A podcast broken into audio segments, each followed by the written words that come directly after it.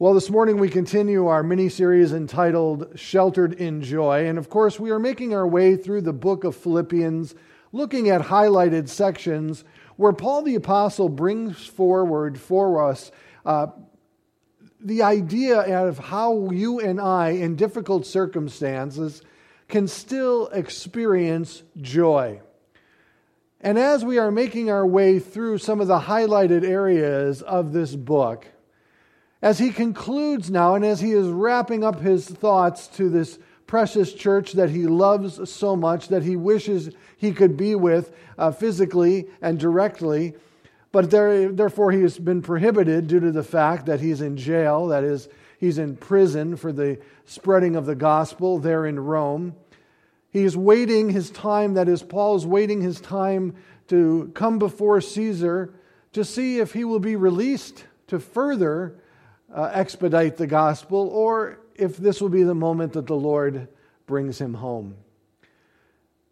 But as we conclude and come to the end of this letter over the next couple of weeks, Paul writes to these individuals that he knows are also going through a very difficult time in life. For many of those sweet Christians in Philippi are now becoming uh, objects of scorn and persecution due to the fact that they were unwilling to acknowledge Caesar as God. And Caesar demanded to be worshiped as God. And being Christians, knowing that there's only one true God, they were unwilling to bow their knee to Caesar. And as a result, they began to be persecuted by the society.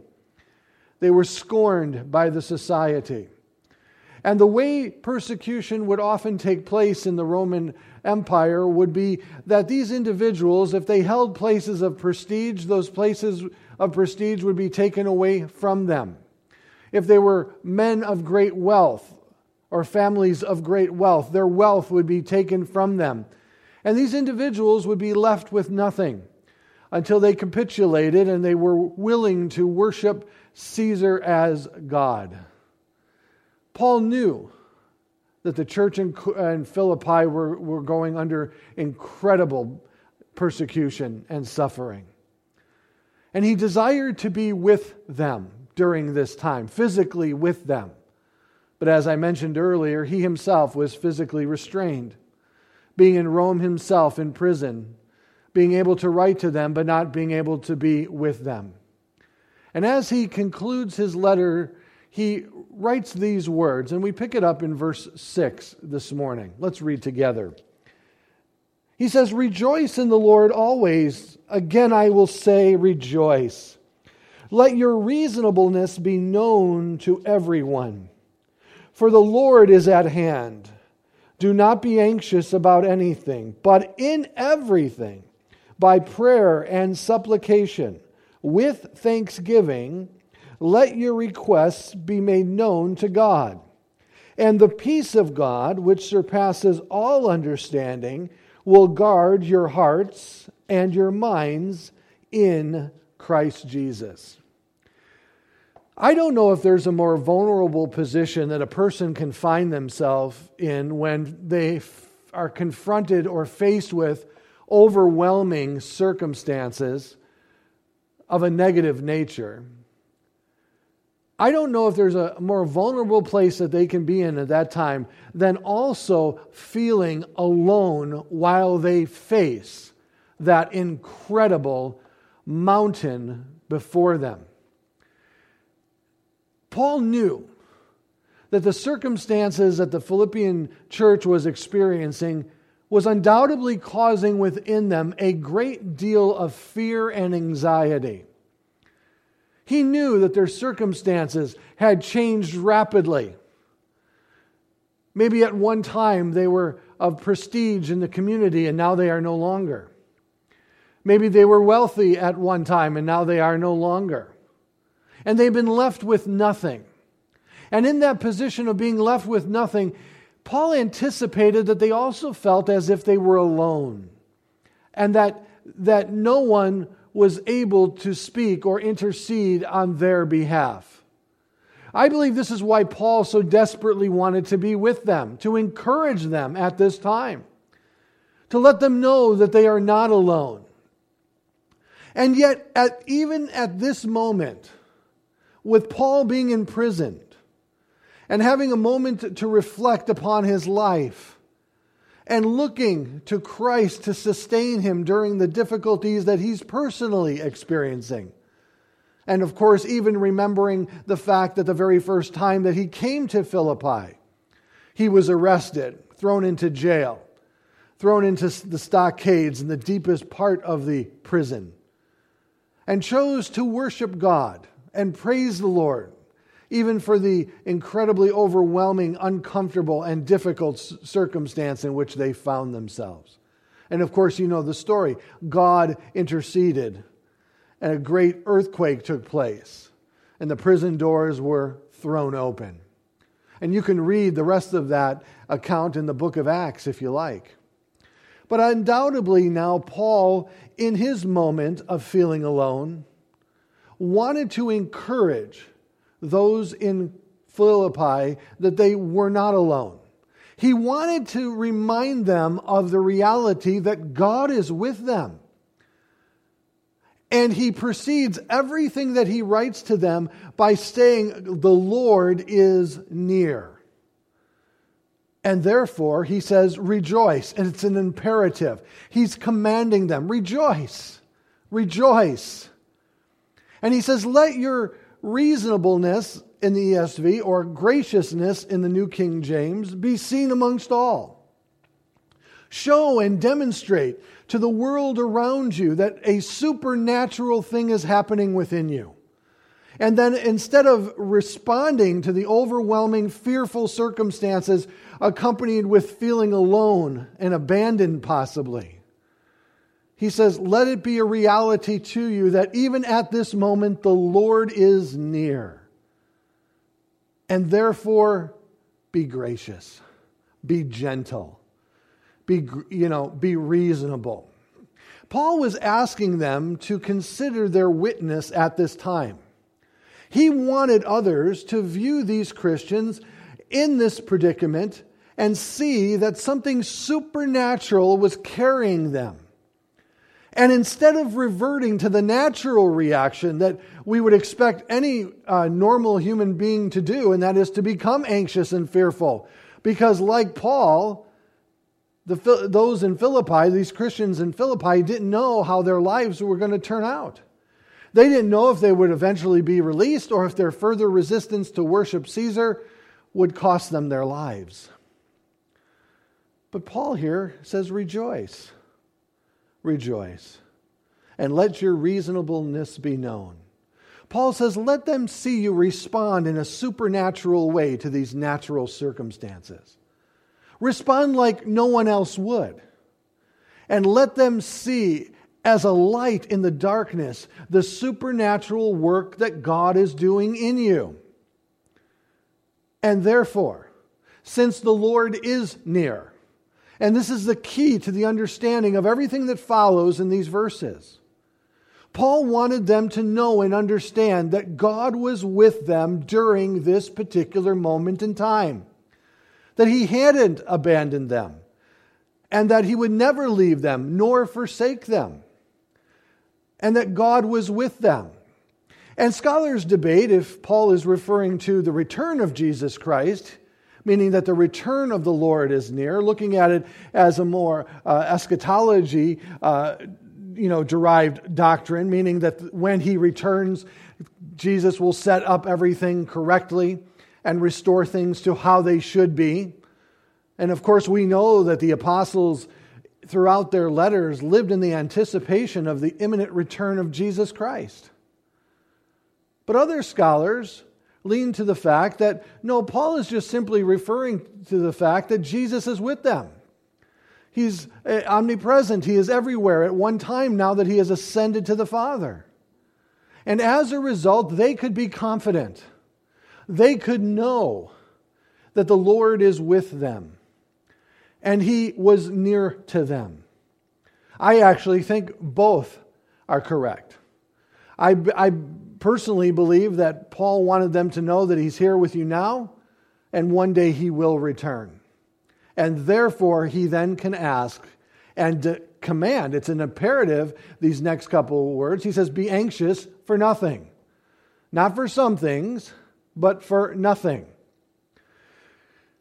Now, when we talk about an individual becoming anxious, worried, fearful, I like how the old King James used to use the word fretting, you know, about the circumstances and the difficulties that they have uh, are experiencing, causing these natural emotions to surface at that time. Let us also understand that things that, such as feeling that you're alone in it all, that you have no voice, and that nobody is with you, can also be a devastating uh, experience for an individual that would cause them to become even more anxious and worry even to a greater degree. But there was another element, and that is the unknown. For as they sat in prison, undoubtedly, many of them, of course, being persecuted for their faith in Christ, they didn't know what the outcome was going to be of their imprisonment. And so, not only were they faced with a monumental circumstance, being persecuted for the gospel of Jesus Christ as young believers in Christ, undoubtedly due to the fact that the time that this letter was written, it had only been 30 some years since the ascension of Christ. These new believers were overwhelmed by the persecution that they experienced and faced. Then, on top of it, they felt alone. And Paul wanted to encourage them and comfort them throughout the letter. He says, I certainly wish I could be with you physically. Anticipating, I believe, in, I believe, in knowing that they felt alone. It's kind of like along the lines when we read about Jesus. I'm sorry, Paul, when he was in Corinth. And Jesus appeared to him and spoke to him. One of the only times that we see Christ approaching Paul in the book of Acts and he says, Don't be afraid, Paul, for there are many here who, have, who are mine. See, he said that to Paul because Jesus knew Paul's heart, though there was nothing previously written by Luke to give us the impression that Paul was afraid. But by Jesus saying that, Jesus saw, as God, Paul's heart and mind. And it appears that Paul was afraid. I believe that Paul assumed the same here and wrote accordingly. There's no greater vulnerable position than one that one can find themselves in, and that is being overwhelmed by a negative circumstance, feeling alone in the midst of it, and not knowing the outcome of it. That would lead any natural, normal person to anxiety. And the word anxiety there that Paul uses is very descriptive in the Greek language. It means to be torn up inside. It means to be so troubled by it that you can't sleep at night. It means that you're consumed by it day and night, and that you've allowed it to take a toll upon you. And Paul realized that this would be the natural reaction that anyone would have.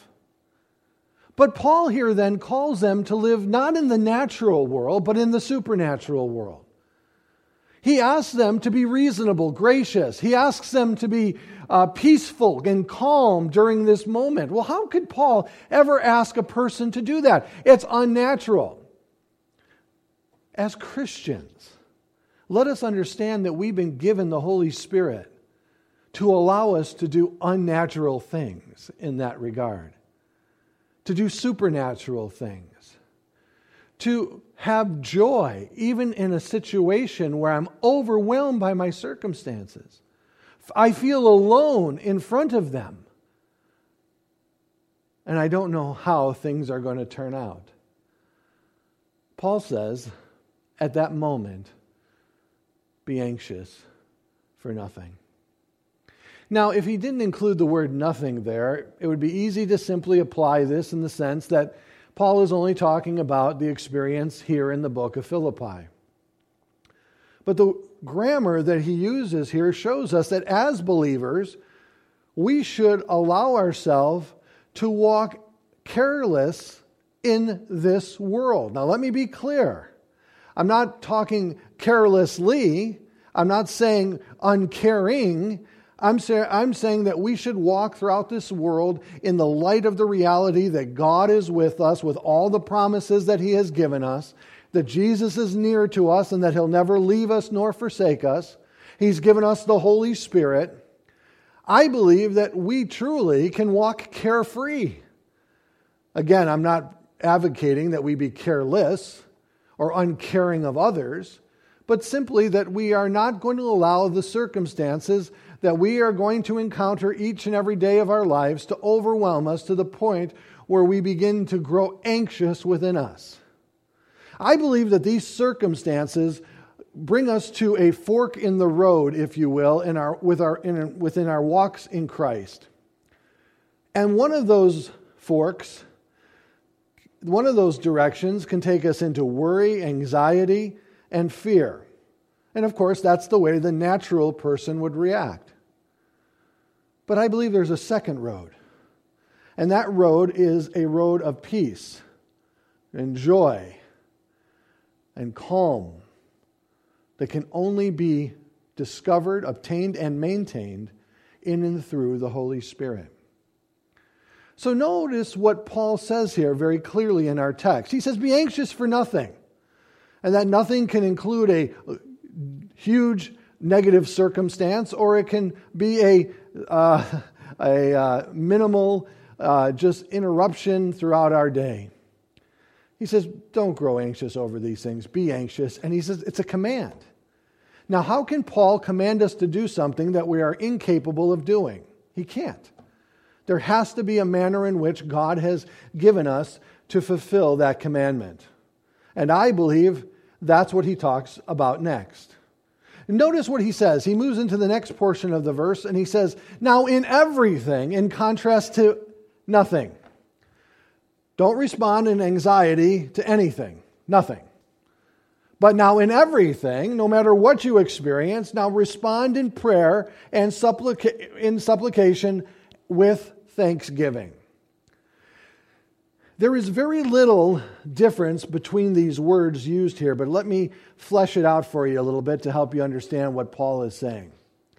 What Paul is saying here is that he looked to each and every Christian to cultivate and develop their own personal relationship with God through Jesus Christ. And in that communion relationship between my Father and I, through Christ, a peace that surpasses all understanding shall be given unto us. When Paul talks about praying in this way, in everything, with, he goes on, thanksgiving, he is talking about a purposed attitude, a, pers- a purposed discipline within the believer's life. Instead of growing anxious or responding in worry and fear, I'm going to choose to pray. And I'm going to ask God in supplications for the things that I'm in need of. And I'm going to do it with a heart, notice that word, of thanksgiving. The word with there isn't so much classifying an action, but it's more or less defining an attitude. Paul wants us to have an attitude always of thankfulness. And he goes on to kind of spell that out when he talks about being content in all circumstances. We'll leave that for next time. But this morning, understand that Paul wants us to generally be governed by an attitude of gratitude. And when we are faced with dilemmas and these huge circumstances that we are confronted by within our lives, and we feel alone and the outcome is unknown, Paul says, pray about it rather than getting anxious.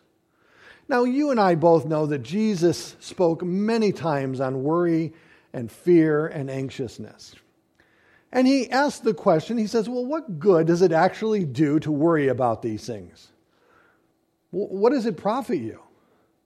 Paul is saying, now let's cultivate rather a relationship with Christ and when we are faced with these things, that we naturally are inclined then to go to God in prayer, praising Him, thanking Him, with an attitude of gratitude, accompanied with, this word supplication now comes into play also, requesting the things that we are in need of, the specifics.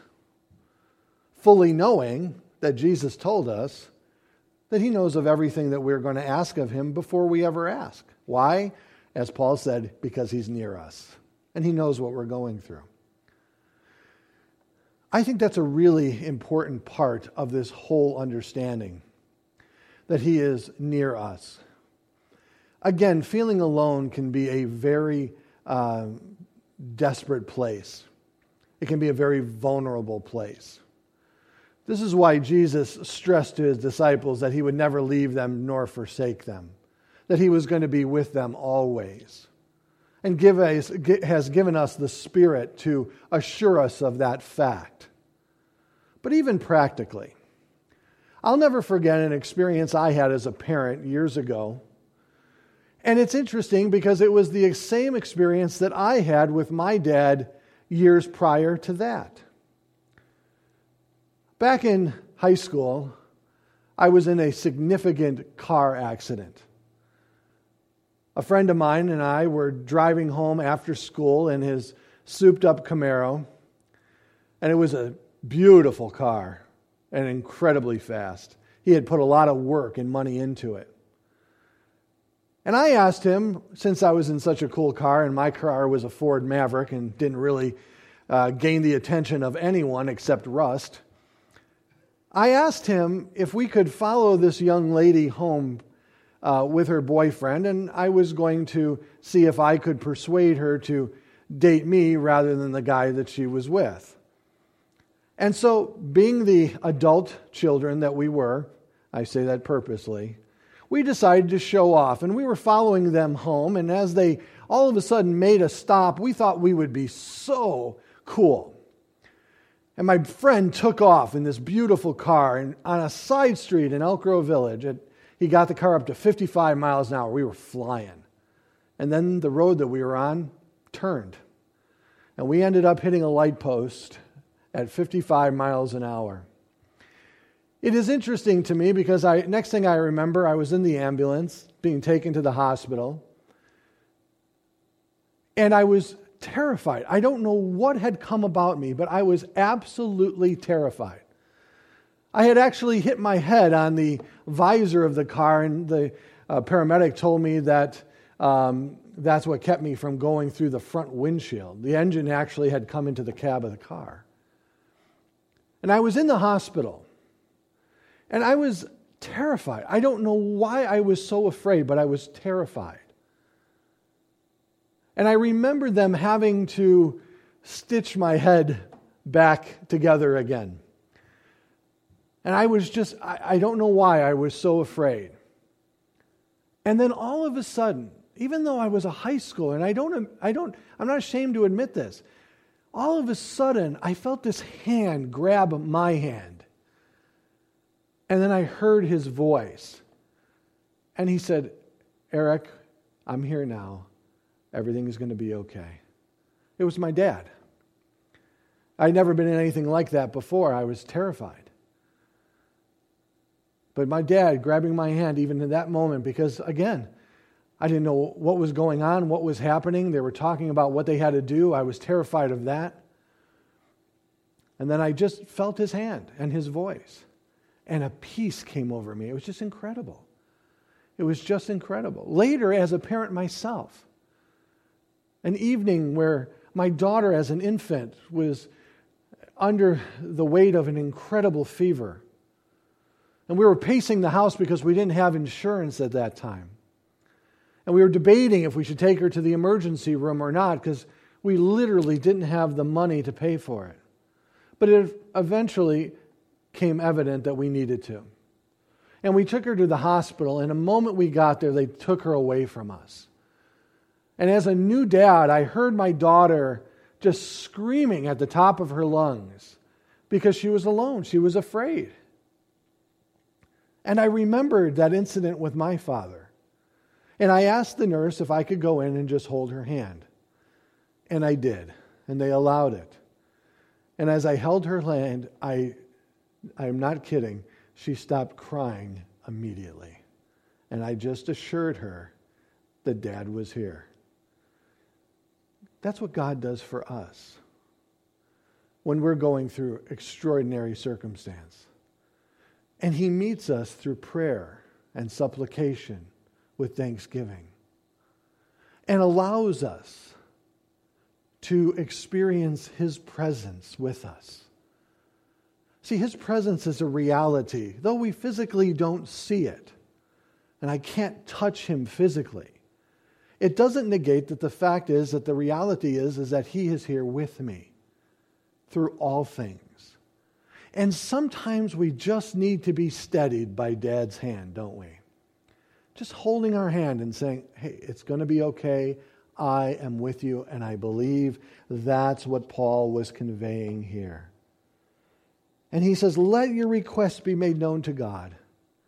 Because Paul wanted you to focus on God and not your circumstances. Paul wanted you to keep your eyes on God, and by doing so, through prayer and supplication with thanksgiving,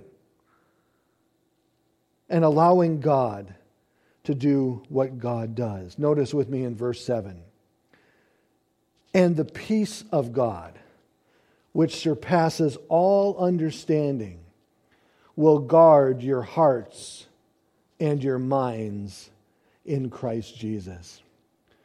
The New Testament invites us when it says to us, Cast your cares upon him, for he cares for you. David, the psalmist, throughout the Psalms, continuously referenced this same concept that God is there and He cares about what we are going through. And through prayer and supplication, with thanksgiving, knowing that He is near us, He then imparts to us a peace that surpasses all natural understanding. It moves beyond our conscious understanding and natural conclusions of logic. And therefore, allowing us to look peaceful and calm and gracious to those who do not know the world, uh, the Lord in the world when we are going through such difficult and perilous times.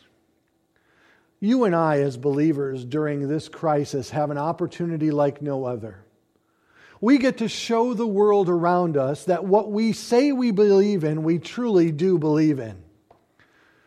You and I have the opportunity to be a calming effect upon our nation, upon our society, upon our families, upon our friends, upon our communities, by allowing them to see us responding supernaturally, proceeding through this crisis. And even though we may be confronted with a crisis that we could have never pictured or imagined prior, and even though the times that we are, are sequestered in our homes, we feel so alone and that we are by ourselves and that the future is unknown and we don't know how this is going to play out.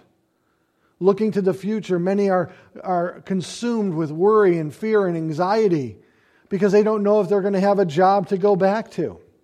They don't, under, they don't know what our economy and our society is going to look like. And when everybody speaks of a new normal, what do they mean by that? There's a lot of unanswered questions going forward. So, like these dear saints in our text this morning, I find ourselves in similar predicaments. And then Paul would say the same thing to us. Number one, that the Lord is near. Number two, be anxious for nothing. Number three, pray about everything. And let your requests be made known to God. And allow God to surround our hearts and minds with that peace that surpasses all understanding. And as a result, allowing the world to see that something radical is happening within us, that something is taking place. Now, I mentioned to you about that car accident that I was in as a high school student that brought me to a place that I couldn't realize how fearful I had become. Well, if you're interested, later on I began dating that young that gal that I was following home that day. Oh, and by the way, it was her father who led me to Jesus Christ. God is so good. And God knew even in my foolishness what He needed to do to get a hold of my heart. And my life has never been the same again. This morning, God is speaking to you. This is your appointment with God. Maybe you're fearful.